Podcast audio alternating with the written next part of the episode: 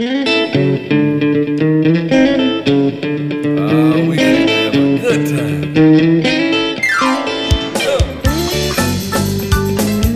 podcast is presented to you by Passion Church, the DeSoto County campus, the fun church in Horn Lake, Mississippi.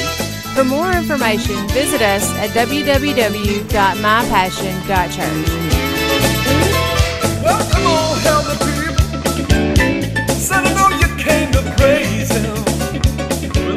thank you guys for coming tonight. You are in for a big treat. I tell you what, uh, I'm never cease to be amazed at the growth in this young man who's going to speak tonight.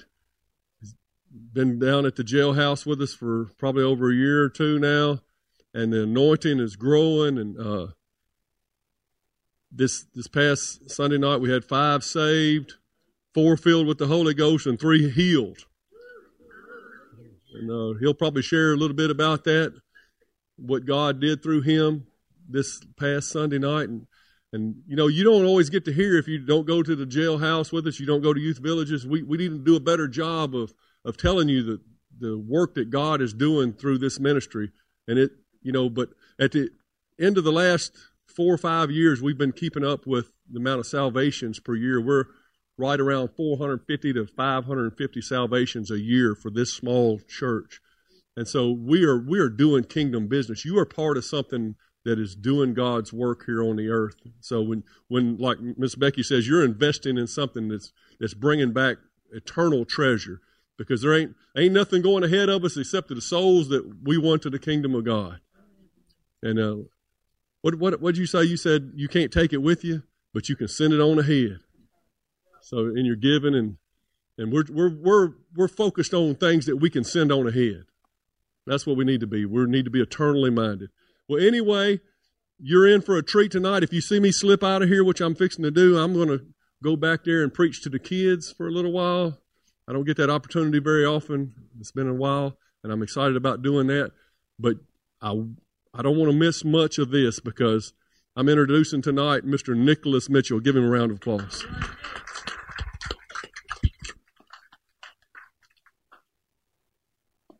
Good evening, everybody. Welcome to the Passion Church. That was Pastor Guy Sheffield. That's going to go talk to the kids. He's normally the one preaching here. We're excited to have all you here with us tonight. Uh, let's go ahead and pray. Jesus Christ, I thank you so much for allowing us to be here, Lord, for allowing us to live in this country where we have the freedom to worship you. We thank you for your love coming down from heaven and reaching towards us, like the words in that song we just sang. I thank you, Lord, that all the distractions in our lives and all the obstacles trying to keep us from the purpose and the life that you've intended for us, Lord, that we would overcome those through the power of your Spirit and we would do the things that you desire us to do. And we pray these things in Jesus' name. Amen. Well, since Pastor started to tell you guys about the jail, I'll start there. Sunday night was amazing. That's the fastest I've ever seen this man in a sermon setting bring people to salvation. When we walk on the streets, it only takes two or three minutes to get somebody saved. I'll tell people that all the time. They're in a hurry. I said, if you will listen to me for two minutes, I'll get you saved. I'll show you guys how easy it is right now. You walk up to somebody and say, "Hey, how you do- doing today? I'm my name's Nick," and it weirds them out. There, why is this total stranger telling me his name? And then, believe it or not, they basically always tell me their name. I say, "Hey, hi, I just want to ask you a question. Do you know Jesus?" And I, I might say, Do you know Jesus loves me? One man said, You mean the song? I said, No, not the song, the person.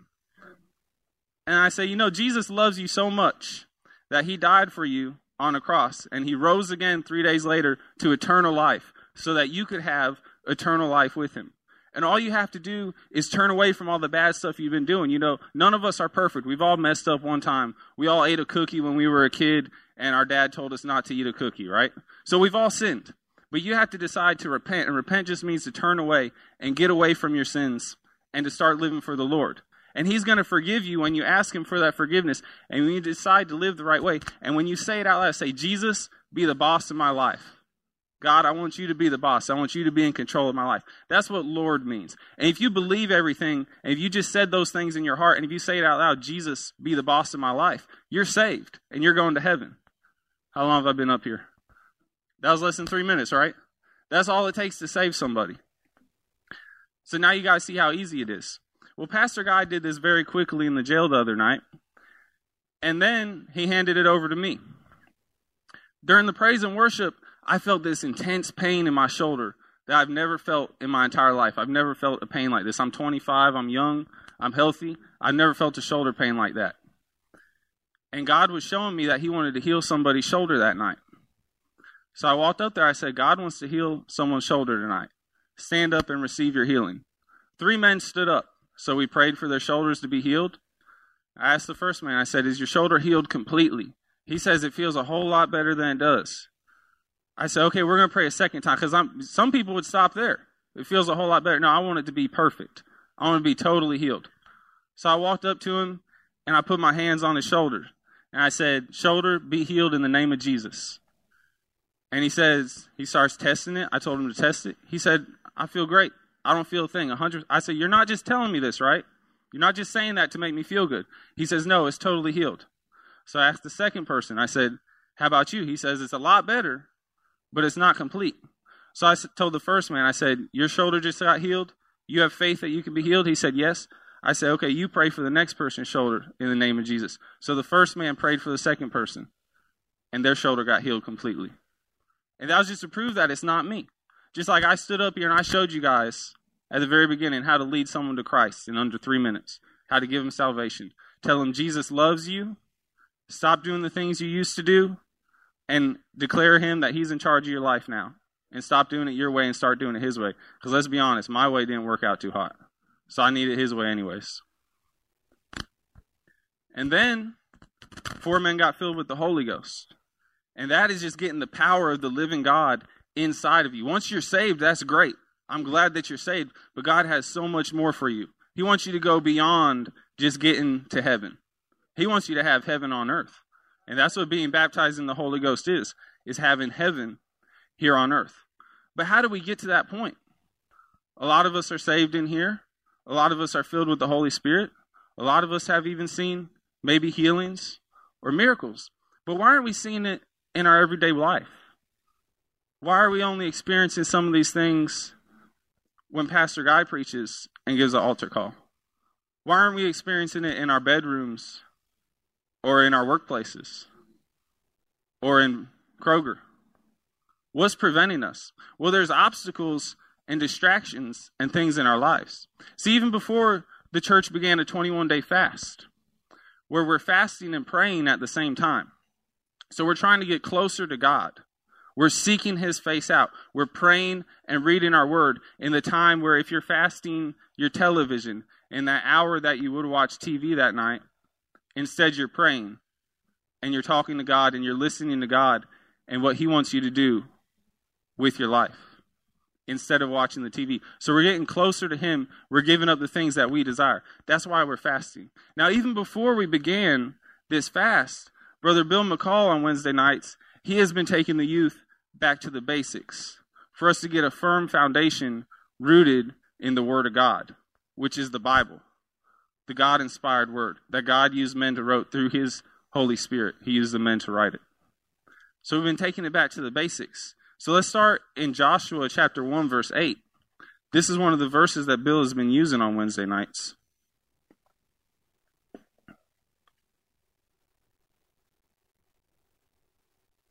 We're going to, as we go on, we're going to see how all these things I brought up tie in together. It says, study this book of instruction continually. Study this book of instruction continually. There's a lot just in that first part of that verse. So, this book of instruction, this Bible. Now, what, what he's literally talking about here is God is talking about the law that he gave Moses. And God is telling Joshua to study the law of Moses continually. Okay? But to us, it implies to all 66 books of the Bible, not just the books of Moses. Okay? So, and it's a book of instruction. So he's instructing us. It's not a book of old stories and fairy tales and good things to tell your kids on Sunday morning. It's a book of instruction. God is instructing us how to live our lives through this book that second sentence, we're still in that verse. Meditate on it day and night, so you will be sure to obey everything written in it. Today, I was reading the first two chapters of Luke, and that's the story of when Jesus is born. And when you read through those first two chapters of Luke, over and over, they're very long chapters, you see Mary say that she kept those things in her heart. Every miracle that happened, every sign, every angel that spoke to somebody, every time a shepherd showed up and told the story, every time a baby got filled with the Holy Ghost at birth or even before birth, Mary kept these things in her heart. And she kept meditating on them and praying on them, just as we are instructed to do right here in Joshua 1 8, to meditate on the things of God. And then the last sentence of that verse only then will you prosper and succeed in all you do. So when you meditate on it, you're not going to be able to obey the instructions if you don't know what they are. You're not going to be able to do it.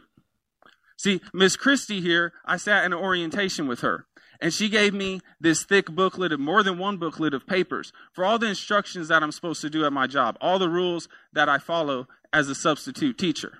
There's a lot of rules in there. And she went over it with me one time, but she let me keep the packet.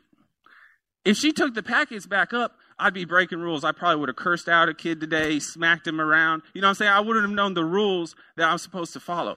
But because she not only went over the packet with us in orientation and let me keep it, I understand the rules and the guidelines to follow. I understand the instructions. I can meditate them on them because I have them in my own home. And it's the same thing. Pastor preached a sermon Sunday morning. Can anybody tell me the entire sermon that Pastor preached Sunday? I might be able to tell you the main point, but I can't tell you everything that he said, which is a good thing that, well, number one, I have the bulletin from Sunday right here, and I have my own Bible. So I have my own instruction pamphlet that I got to take home with me and meditate on and learn on all the time. And the podcast, you can listen to it again. So we're going to be staying in the book of Joshua tonight. Let's turn over to chapter 3, starting in verse 8. And we're going to begin to talk about the distractions and the obstacles that keep us from meditating on this book and doing the things that we're supposed to do. In verse 8, it says, Give this command to the priests who carry the ark of the covenant. When you reach the banks of the Jordan River, take a few steps into the river and stop there. Now, what is the ark of the covenant? The ark of the covenant in the Old Testament symbolizes the presence of God. And God was literally there in spirit as well because the cloud was hovering over the Ark of the Covenant as it marched in front of the Israelites as they walked around the desert and as they walked into a couple battles. So the Ark of the Covenant is God's spirit. So God is speaking to Joshua and telling him to have the priest walk out into this river, this raging river we're going to read here in a second of how it's overflowing at the time in abundance. He says, step out into this river, and then it's going to stop. Let's read verse 10 through 11.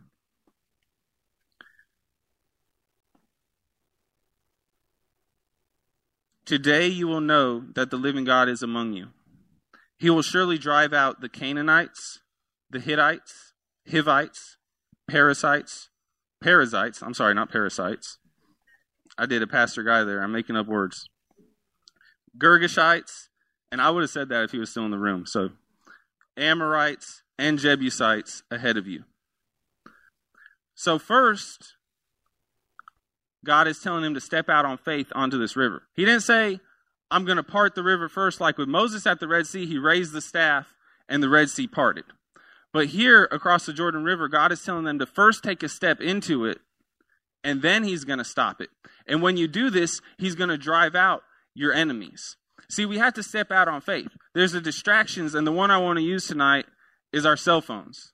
Because I think most everybody in here has a cell phone, and it's a pretty major distraction. But when I say the word cell phone tonight, you can apply it to other things throughout your life. It doesn't have to be anything bad, it can be distractions. We're, not necessarily talking about some terrible sin. I'm not accusing anybody of being caught up in a sin. But there's distractions that prevent us from getting closer to God. And one of these is our cell phone. It's been distracting me the last however long I've had it 10 years. So he's saying when you get through this river, God is going to take out the enemies. All the things that have been trying to prevent you from getting to God's will, he's going to take care of it. Let's look at verse 11. Look, the ark of the covenant, which belongs to the Lord of the whole earth, will lead you across the Jordan River. And skip to verse 13. The priests will carry the ark of the Lord, the Lord of all the earth. As soon as their feet touch the water, the flow of the water will be cut off upstream, and the river will stand up like a wall. But see, God didn't just stop the flow of the water before the priest walked in. Number one, the Israelites had God's Spirit with them. They had the Ark of the Covenant. All of us, if you're a born again believer, if you've been filled with the Holy Spirit, you have God's Spirit with you right now. He's living inside of you. And then the Levites first, but as we're going to find, all the Israelites, all thousands and thousands and thousands of them, there's just 40,000 warriors alone we're going to read, step into this river. Thank you, Lord. So after you step into this river with God's presence, then it stopped. You see, we have distractions in our lives right now. But God didn't just say, I'm going to part the river. He didn't just say, I'm going to take a, your cell phone and not let it be a distraction. Or the person that's taking up too much of your time, I'm not just going to cut them off and make them stop calling you. Or whatever it is that is taking your attention, whatever's distracting you the most from God. Maybe every time you try to read your Bible, your kids start screaming. Whatever it is. God didn't say, I'm going to make the kids stop screaming. He said, read your Bible first. So once they got into this river, then the water stopped. So we have to be obedient to walk where God is showing us to walk and to do the things God's showing us to do with His Spirit, even though our feet might get a little wet, our shoes might get a little muddy, because He's telling us to step into some water. We're, we do not walk in water, you walk on land, right? But if God tells you to walk in water and you know His Spirit is with you, and he's telling you to walk all the way across the water, you have to have faith that he's going to stop it, that he's going to make the way for you to do it. Sunday morning, Pastor preached on the man at the pool of Bethesda. Jesus said, Do you want to be healed to him? The man was laying there. Every time the spring, the healing spring bubbled up, other people would get there before him, but the man was lame. He had no one to pick him up off of his mat and put him in the healing waters. He couldn't do it. Jesus didn't say, Do you want help? Do you want somebody put you in there? Jesus said, Do you want to be healed? Well, I like to think Jesus is saying, in fact, I know he's saying, Do you want to change? Not only do you want to be healed, but do you want to change? See, a lot of us, we've been laying around for a long time, and that healing spring is right there. We've been laying next to this wonderful miracle for years and years and years. All we had to do was maybe roll over a little bit and get to the spring if we couldn't walk and fall in. We're so close. We're this close to getting it. We know Jesus loves us. We know we're saved. It's right there. But Jesus doesn't say, Oh, I'm going to give you that little extra boost you've been looking for. I'm going to take you to the next level. He says, Do you want to change? Because whenever you take a step closer to God, He's taking 10 steps closer to you. But He's not going to do all the work. We have free will. We have to decide to do it. We have to decide to step into that river. Let's do 15 through 17 now in chapter 3. It was the harvest season, and the Jordan was overflowing its banks. But as soon as the feet of the priests who were carrying the ark touched the water at the river's edge, verse 16, the water above that point began backing up a great distance away at a town called Adam, which is near Zarethan. And the water below that point flowed on to the Dead Sea until the riverbed was dry. Then all the people crossed over near the town of Jericho. See, this wasn't just a little stream trickling along. He said it was overflowing its banks. It was harvest season, and the Jordan was overflowing its banks. And this is the river that God's telling these people to walk into. If you walk into a river that's overflowing its you're not going to be able to walk through that. That looks impossible. Oh, man, you just don't understand that I'm working double overtime at both of my jobs right now. And my wife is really sick, and you know, I got to take my son. I think baseball's starting. I got to take him to baseball. My daughter has choir rehearsal. You know, I got to spend some family time. I got my friend. I got to help him. You know, he's been down on his luck. I'm letting him stay with us. All these excuses, all these distractions, all these things. And none of those things are bad. Everything I just said, I want you to do all those things. Those are wonderful things. We should have a life. We should have a flourishing family doing tons of fun activities, right? But when did that start coming before God? When did that start coming before God? Everything's overflowing. There's so much going on. It's all rushing in so fast. But I don't have time to take that next step and get closer to God. I don't have time for it. Well, guess what? That river's just going to keep rushing. If they didn't step in, that river never would have rushed. That river let me slow down, never would have stopped if they didn't take that first step in. God said, once their feet hit the water, then I'm going to stop it. You have to take that step and choose to get closer to God. How do I choose to get closer to God, you may ask? Well, one, I already talked about prayer and fasting. What is prayer? It's not a wish list, it's an open two way communication between yourself and God. God isn't some being that created the earth, gave it a good spin, and walked away. He is here with us right now. He is here in us and around us right now. He knows your thoughts. He knows what you need before you ever think it or say it.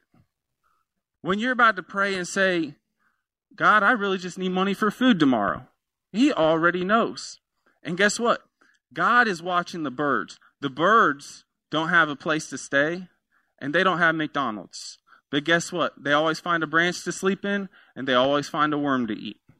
And if God cares for them, He says you and you and every single one of you in here individually are worth more than a thousand birds.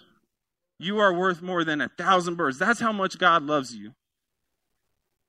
And if He takes care of them and they don't have a place to stay, or a four course meal laid out in front of them every day, but they never starve, how much more does he love you? More than a thousand times. Verse 17.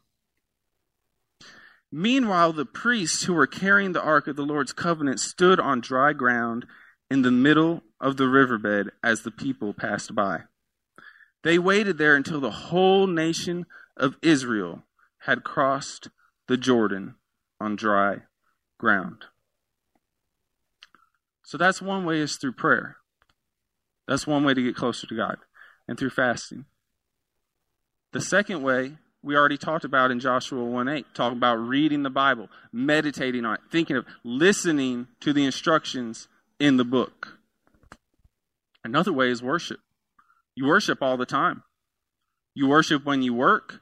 You worship when you drive your car. You worship when you're at home. Worship when you when I say worship doesn't mean looking at the words on the screen and putting your hands up and singing. Worship is glorifying God all the time. All the time. When Don's driving down the road, he's worshiping God. And when he stops at that gas pump to fill up, I guarantee he's worshiping God when he walks in there and greets the cashier and says, How are you doing today? Praise the Lord. What, how is God treating you today? That's worshiping all the time.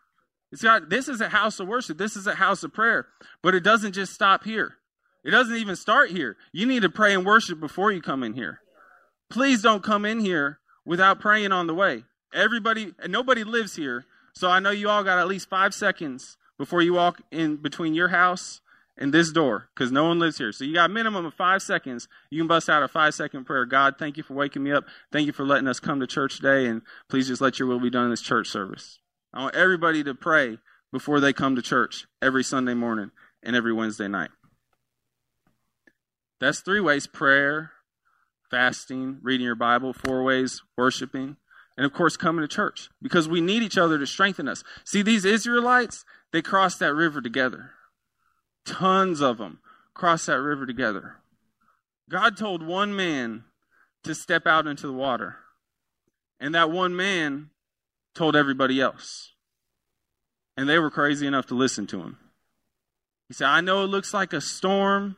It's overflowing because it's harvest season, so there's plenty of rain, so all the crops in the land is getting nourished by this good water. But God told us that we need to step into it. See, that's the same like Pastor. Pastor tells us where we need to go, which is really through here. Now, why did the Israelites listen to Joshua so easily? Why were they willing to step into that river? Well, I'm willing to bet that they had been praying, they had been listening to God. Because as we find out later on in Joshua, their ancestors didn't do that. They were never allowed to cross the Jordan. See, a lot of these Israelites, they had been caught up in some distractions. Every time they went to read their Bible, their phone rang and they answered it. And it rang so much, they just decided to stop reading the Bible because they'd rather be on their phone. So God never let them cross the Jordan. He never let it happen. So why did these Israelites listen to Joshua to cross the Jordan? Because they had already been talking to God. God's presence was among them. They had already been praying and studying the law of Moses continuously, the Ten Commandments, and everything that he wrote in the first few books of the Bible. They had already been studying this, and they recognized God's voice. Just as you recognize God's voice as I say these things about Scripture, everything I'm saying tonight is about Scripture, and you recognize it and you know it to be true and you know it to be right. Let's look at chapter 4, verse 14.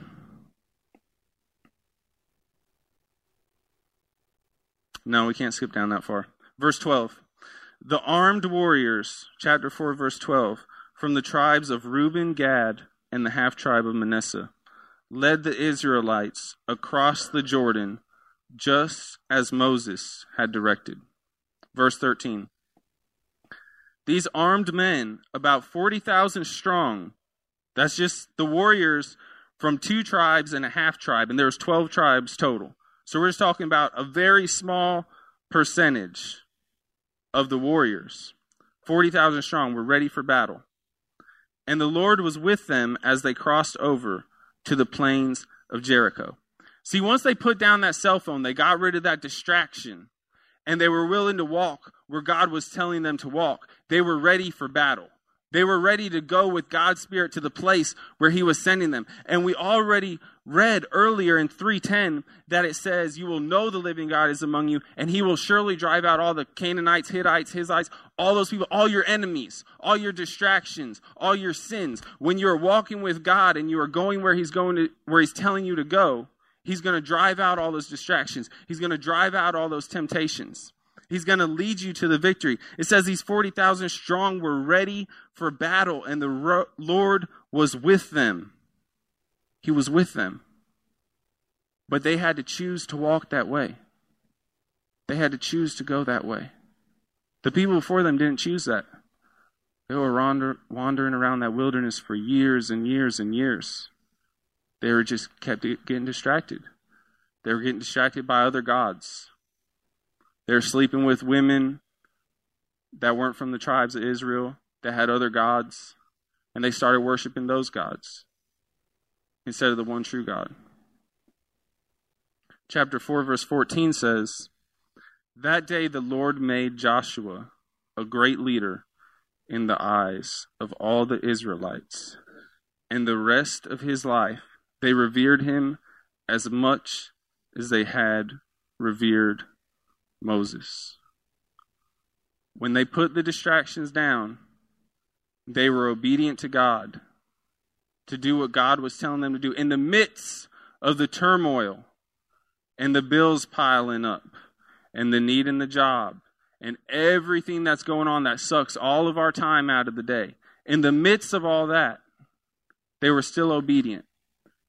And when Joshua crossed that river, for the rest of his life, they revered him as much as they revered Moses. Moses, the one that They were scared to talk to because God's presence was just illuminating, radiating off of his face so magnificently because he spoke to God directly. And they honored him just as much, just for being obedient enough to walk across the river. Who in here tonight is willing to put down the distractions and to get closer to God and to spend more time praying and to spend more time reading your Bible and to spend more time worshiping God? And guess you're already coming to church. You, and to come to church, continue to come to church, right? Who is willing to do this? Because God has so much more in store for you. He has so much more that He wants to do in your life. But He said, first, take that step. Take that step. You say, I've already take, that, taken that step. Take the next step. Until we die, we haven't come to that perfect completion in Christ Jesus. Take the next step. Take the next step.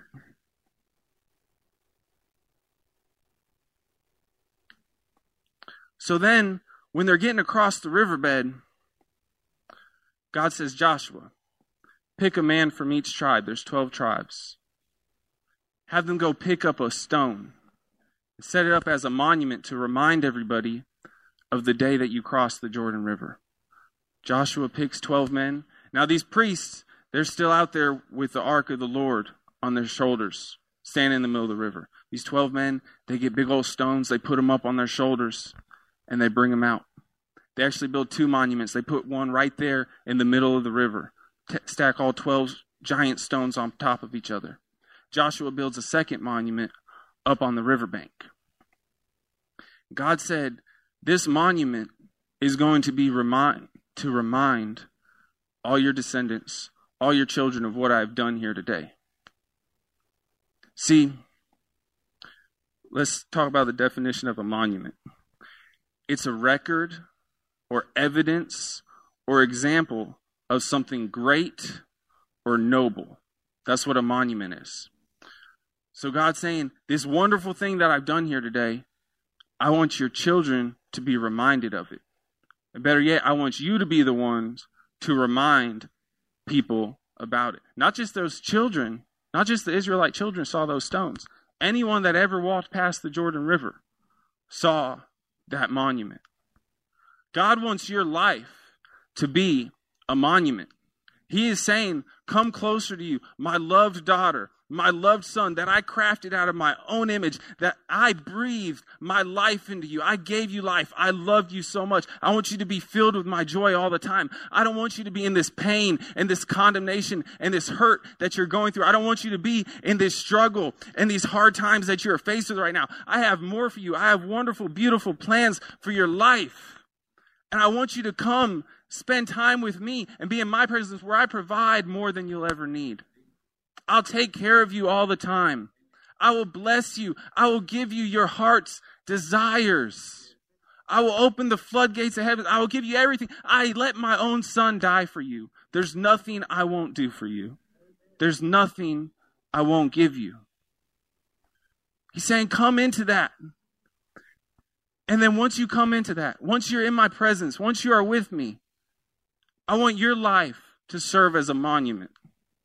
I want your life to show your children and your coworkers how they can have a more fulfilling life, a more complete life, a whole life, an abundant life that's overflowing where they have more they, than they could want, more than they could need.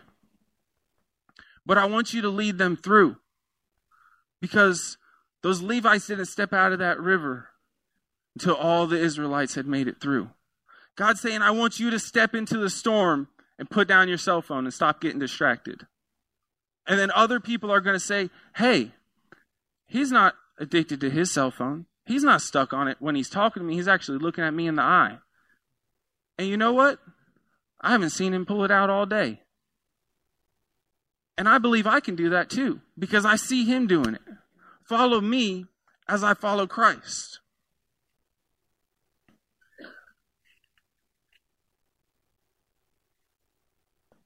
Chapter 5, verse 1 in Joshua.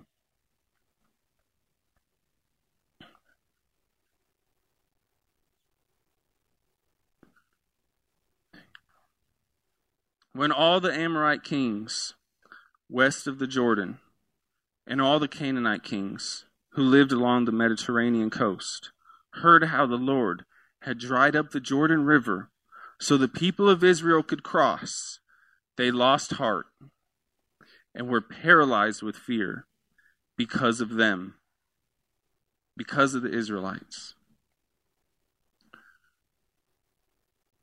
When the people and the things and the forces around you see that you chose to get away from those distractions, they're going to be paralyzed with fear. When you say, you know what, God, I'm stepping out of that addiction. With God's presence, I'm choosing to step out of it. Even though it's a storm, it hurts so bad when I stop doing it, and it just gives me this pain that I've never felt like ever before. But I'm going to choose to put it down with God's presence because He told me to step out of it. When you make that step, it gets paralyzed in fear. When you make that step to get away from that distraction, get away from that temptation, get away from even that sin, it paralyzes it with fear because it knows that you have made a decision to follow the Spirit of the living God and that the Spirit of the living God is with you and in you as you made this decision to get closer with Him and to put the cell phone down, to put the distractions down.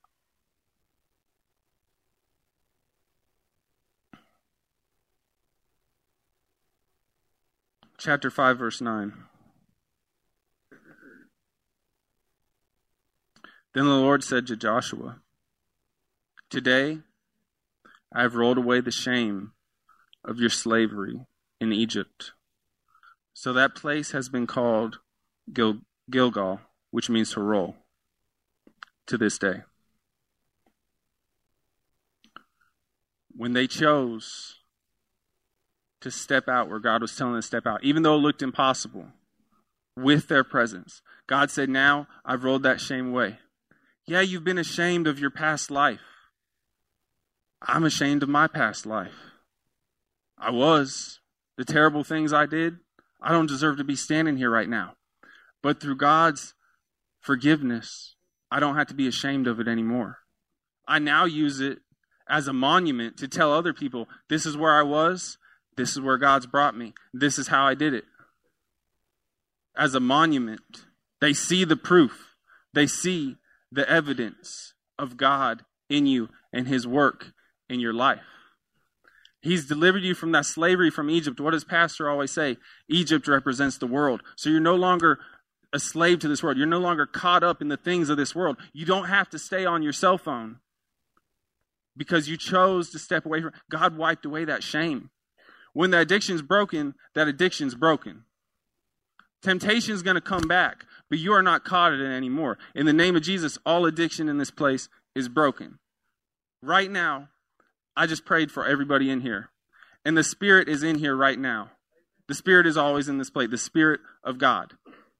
And when I just prayed for that addiction to leave, you know, nothing, no power of hell, no darkness can stand against the name of Jesus. No demon can. And in the name of Jesus, I just prayed for all addiction in this place to leave. So all of you are free right now. You might not believe, you say, Nick, I did it all day today and I did it all day for the last 70 years. They say, You're a liar, Nick. No, I'm not. That chains of addiction are broken right now. But see, there's a catch. I didn't say you were going to be free for the rest of your life. I just said that right now you're free. See, if you decide to walk out, get in your car and drive away, and look at your cell phone again, and not stop looking at it for the rest of your night, even though even though you're in a church service right now, you just asked that addiction to come back in. Man, there's some really cool stuff on here. I like this. And see, ooh, I can text people sitting here right now. Not pastor though, because if his phone goes off in church, that's going to look bad. And see, when you choose to go pick up your cell phone again when you leave here, and I just prayed for you for that addiction to be gone, it's going to come back seven times stronger. That's what the Bible says. It says when you cast out a demon, you invite it back in, it comes back seven times stronger. Brings his buddies back with it. So next time he's going to see, well, you don't understand. I've been doing it 70 years. Well, yeah, you kept inviting back in, inviting back in. That's why addiction gets stronger. Oh, I just got an email too. I'm not even making this stuff up. I've been looking at different things the whole time I've been on this phone. I'm not even trying to. We've been doing it for seven years. That's why addictions get stronger and stronger because you keep inviting it back in. It keeps coming back in seven times stronger. Right now, the presence of God is in you. If you're not a born again believer, I'm about to give you an opportunity to become one. If you're not baptized in the Holy Ghost, I'm about to give you the opportunity to be baptized in the Holy Spirit. And when the Spirit of living God is in you, nothing else can come in. Oh, it's going to try to. Jesus got tempted the entire time, not just the one time in the wilderness with Satan for those 40 days. It said at the end of that passage that he was tempted for the rest of his days here on this earth. You're going to keep getting tempted. I get tempted every day, and I'm with God all the time. I'm praying every minute of every day. I'm praying and I'm staying in this word and I'm worshiping Him. I still get tempted. It's going to happen. But you can choose to say no. And when you have that spirit in you, that addiction, that's free. I'm being serious. Everyone is still free of your addiction right now. Even though you've been thinking about it in here, thinking about it ain't the same as doing it. You speak to those thoughts, you say, in the name of Jesus, those thoughts aren't allowed in my head. Only good thoughts from Jesus Christ are allowed in my head. I'm not thinking about picking up my cell phone right now. I don't have to do it. I don't have to pick up my cell phone. Chapter 5, verse 11 and 12. Going to be our last scriptures tonight. The very next day, they began to eat unleavened bread and roasted grain harvested from the land. No manna appeared on the day they first ate from the crops of the land. It was never seen again. So from that time on, the Israelites ate from the crops of Canaan. You see where I'm going with this? So God had been providing for them in the wilderness. He'd been supernaturally feeding them. Well, Moses kind of did it, right? He's like, God, they're complaining. I let them out here with no food. And then God told Moses, All right, well, I'm going to give them manna. I'm going to give them quail. I'm going to give them water. So the whole time walking around in the wilderness, this food just showed up for them. They didn't have to do anything. It, it was just there. They just had to follow the rules. They had to get twice as much on a Saturday, not get, or twice as much on a Friday, not get any on a Saturday, and not take more than they can eat, and not keep any leftovers in the house. Those were the only rules. And they had more food than they can ever eat. But see, they weren't working for it. God was just giving it to them. But then when they crossed over that river, it says that they ate from the crops of the land and they never saw the manna again. So from that time on, the Israelites ate from the crops of Canaan. So that last part of verse 12 would suggest that they continued to do so for an extended, undisclosed, undetermined amount of time, right? They ate from the crops, the land of Canaan. So, see, Pastor Guy, every Sunday and Wednesday, has been giving you spiritual food. He's been giving you God's word. But now, when we're at this point where we're putting down our cell phone, we're fasting, we're praying, we're worshiping, we're reading our Bible, we're coming to church. Well, those five things I just listed, that's providing for ourselves. So that man is not going to supernaturally show up anymore. Yes, we will always have our services. We'll be here at 10:30 Sunday morning. But that's not what's going to sustain you. What's going to sustain you is your own personal relationship with Jesus Christ. Your own time reading this Bible every single day. Your own time praying every single hour. Your own time worshiping every single day. Your own decision to come to church as an extra boost for fellowship to help other people and to give back. Not necessarily to get poured, but yes, to get poured into as well. What I'm commissioning, what I'm telling you to do here tonight is to put down the cell phone. And everybody remembers what the cell phone signifies any distraction, any hindrance, any obstacle, anything that's preventing us living to the full capacity of being the best people we could be. Put down the cell phone, pick up the Bible, listen to God, talk to God, worship Him, pray, fast, and come to church. This is what I'm commanding you to do here tonight. And then let your life be a monument like those 12 stones that God told Joshua to have the Israelite leaders of each tribe do it. See, he didn't just say, go throw a giant boulder out there. He had 12 stones. He wanted it to be a group effort. He wanted everybody's life to contribute to this monument, to contribute to this witness. What does monument mean? Example. To continue to contribute to this example of how we live for Christ. He wants all of us, all of the tribe leaders. We're all leaders for Christ. We are at the very beginning of the sermon. I showed you how to lead someone to Christ. Everybody here is capable of doing so. If anybody in this place tonight, that thing I said at the very beginning, if you're not a born again believer, please come forward and let us pray with you. Right now. Right now. If you say, if you are not sure if you died right now, would you go to heaven? If you say, I might go to heaven, I don't know where I go, I don't know what would happen. If I'm not a born again believer, I want you to come to the front, to the altar, so we can pray with you.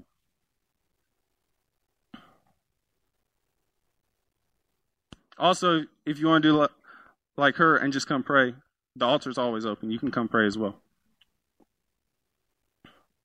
I believe that I know almost everybody in here. I believe that everybody is a born again believer. Okay? Angie, will you come um, minister salvation? The next question is if you've been baptized in the Holy Ghost. If anybody has not been baptized in the Holy Ghost, I want you to come forward. Will you say, I'm saved, I'm baptized with the Holy Ghost? Maybe you are.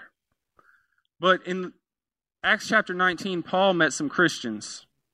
And he's asked those Christians, he said, Now, did you receive the Holy Spirit when you first believed? They said, No, we haven't even heard there is a Holy Spirit. And then Paul laid his hands on them just like this, just put his hand on the shoulder. He didn't do anything weird. He didn't shove them over or spit on them. He just put his hand on their shoulder and he prayed, and they were filled with the Holy Spirit. What is the Holy Spirit? It is the power of God. But you will receive power when the Holy Spirit comes upon you. And you will be my witnesses telling people about me everywhere in Jerusalem, throughout Judea, in Samaria, and to the ends of the earth. When you have received this Holy Spirit, you'll be given the gifts to prophesy and to speak in tongues. You will be able to speak for God. If you do not have the power of the living God inside of you, I would love to pray with you right now. I'd love for you to come forward. Because all the things we're talking about tonight, you don't have the strength to do them. You might think you're strong enough to put down your cell phone. You might think you're even strong enough to say, for five minutes, I'm going to read my Bible today. You might think you're strong enough to tell God what you need and to just say thank you for the things you've done for Him. You might think you're strong enough to worship Him at work. You might think you're strong enough to come to church, but you're not. You need God's power in you. You need God's strength. You, you can't do all things. You can't do anything, but you can do all things through Christ who strengthens you. If you do not have, I'm going to say one more time because I know not everybody in here is baptized in the Holy Spirit. If you do not have God's Holy Spirit living inside of you, please come forward so we can pray with you.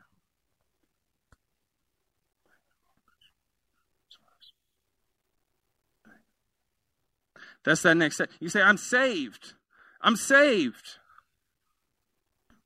I hear this stuff you're saying about reading the Bible and praying and all this good stuff, but I mean, that's good for you. You're up there preaching.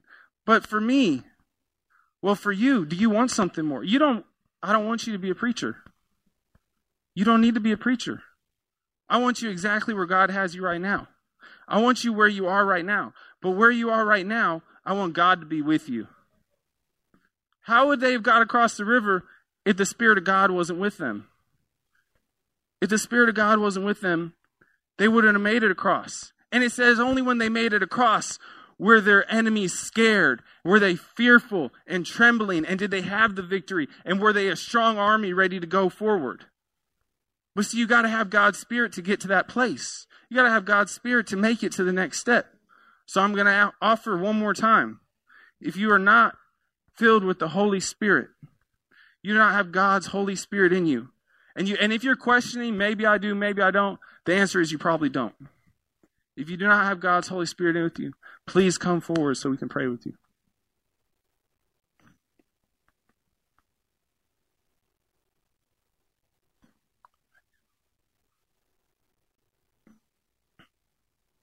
If you need prayer for anything else, the altars are always open. We're going to pray for a few more minutes. Just be in that state. If you are a believer, regardless, just pray with me right now. Jesus, I thank you for loving us so much and for being in our hearts all the time, Lord. I thank you for allowing us to be in this country. I thank you for pouring out your spirit on us, Lord. We don't deserve it. We don't deserve it. You love us so much that you live in us and that you are all around us, Lord God. I thank you so much for the wonderful miracles you do around us every day. Every day we wake up, we're living in answered prayers. The church we're sitting in right now, the job we have, the car, the house, our families. Everything we do is an answered prayer, Lord. I prayed for all those things. I prayed for my transportation. I prayed for my housing. I prayed for my food, even. Most of the time. Sometimes I forget. Everything I did today was an answered prayer. And I thank you, Lord. And we celebrate with you for the miracles happening around us, for people being saved right now, Lord, for people giving their life to you right now, Jesus. I thank you for these things. I thank you, Lord. There are angels throwing a party up in heaven for Sarah right now. There is a party with Sarah's name on it saying, That's my daughter. She just got saved. My daughter just chose to live with me forever. They are partying. There's angels partying for Sarah. She's the center of attention right now. That's amazing. That's the coolest thing I've heard all day. The coolest thing I've heard all day. Thank you, Lord. And I thank you for those miracles happening in our life all the time. We saw people getting filled with the Holy Ghost in the jail, and we saw people shoulders getting healed in the jailhouse. Well, why did that happen in the jail? Was there something special? I think Pastor Guy played the same song he played tonight. I think I used a lot of the same verses and scriptures that are in my head that I used tonight. So what why did it happen there? They wanted it to happen. They were hungry for it. And when we are hungry for it, no matter where we are, it'll happen right here. It did just happen right here. Somebody just got saved. It'll happen in our homes. It'll happen in our workplaces. It'll happen everywhere when we let it happen. But God's not going to just, remember, stop the flow of the water in the river of Jordan. He's going to tell us to take that step in, and then He's going to stop the water. So God's not just going to start having miracles and crazy stuff happen right in your face and watching somebody's leg get healed. You got to take that step. And then once you take that step, and you say, okay, God, I'm ready. I'm ready to listen to you all the time. That's when that stuff is ready to start happening. When you're ready to put down the cell phone with everybody looking at you with their eyes open, and when I say come down this altar, and you're ready to come down to the altar, like someone just did and gave their life to the Lord. A beautiful thing. That's when it's going to happen. It's happening for her right now. She just made that decision. She just took that step into the water, even though all the crazy storms are going on around her. She just made that decision. And now God's Spirit is with her. And God has given her the victory. And her enemies are afraid and they are trembling and they are stopped in their tracks. And her life is a monument now. She is the example she is the proof to people that God is real and God can do it in their life right now. And tonight, what I want you to leave with is for your life to be the monument.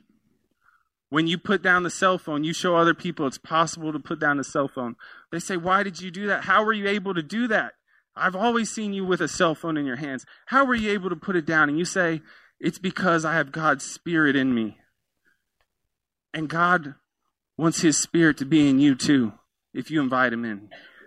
And that's what I want all of you to do. Always be prepared with that answer. Always have the correct response for people when they ask why your life is the way it is. And tell them Jesus. And that's what I'm leaving you with here tonight. You guys have a blessed night. Thank you.